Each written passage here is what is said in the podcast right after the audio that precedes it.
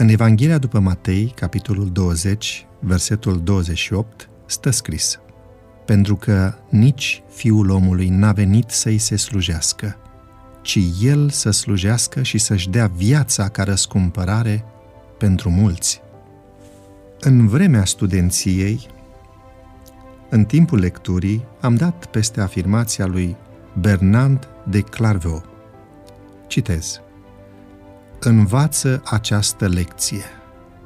Dacă vrei să faci lucrarea unui profet, nu-ți trebuie un sceptru, ci o sapă. Am încheiat citatul.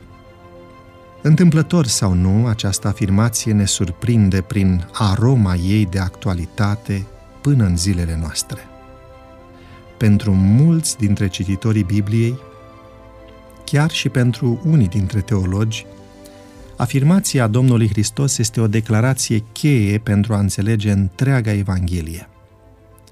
Problema statutului în societatea de atunci, ca și acum, era una definitorie pentru modul în care se desfășura viața omului.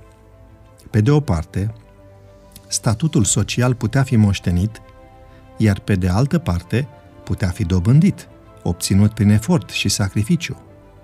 Lupta era extrem de aprigă în acest sens.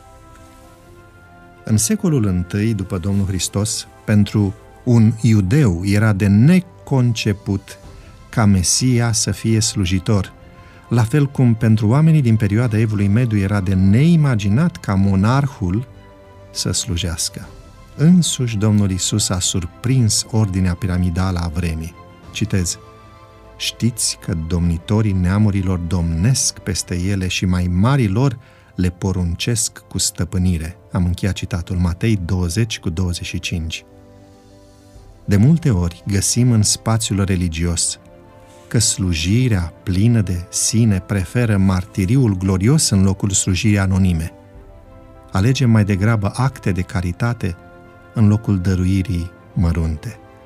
Alunecăm cu ușurință spre sacrificii mărețe în detrimentul jertfirii smerite. Așteptarea cu privire la biserică este firească. Spunea Domnul, citez, între voi să nu fie așa ci oricare va vrea să fie mare între voi să fie slujitorul vostru și oricare va vrea să fie cel din tâi între voi să vă fie rob. Am încheiat citatul. Matei 20 cu 26 și 27.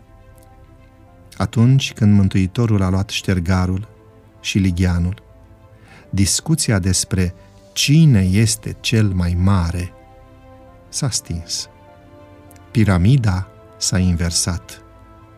Orgoliile au dispărut, întâietatea a căpătat altă dimensiune și cel mai mic, respectiv slujitorul, a devenit cel mai mare. Roagă-te astăzi pentru implicarea tinerilor în slujire. Apoi, gândește-te să-i relatezi unui tânăr o ocazie de slujire care te-a transformat pe tine.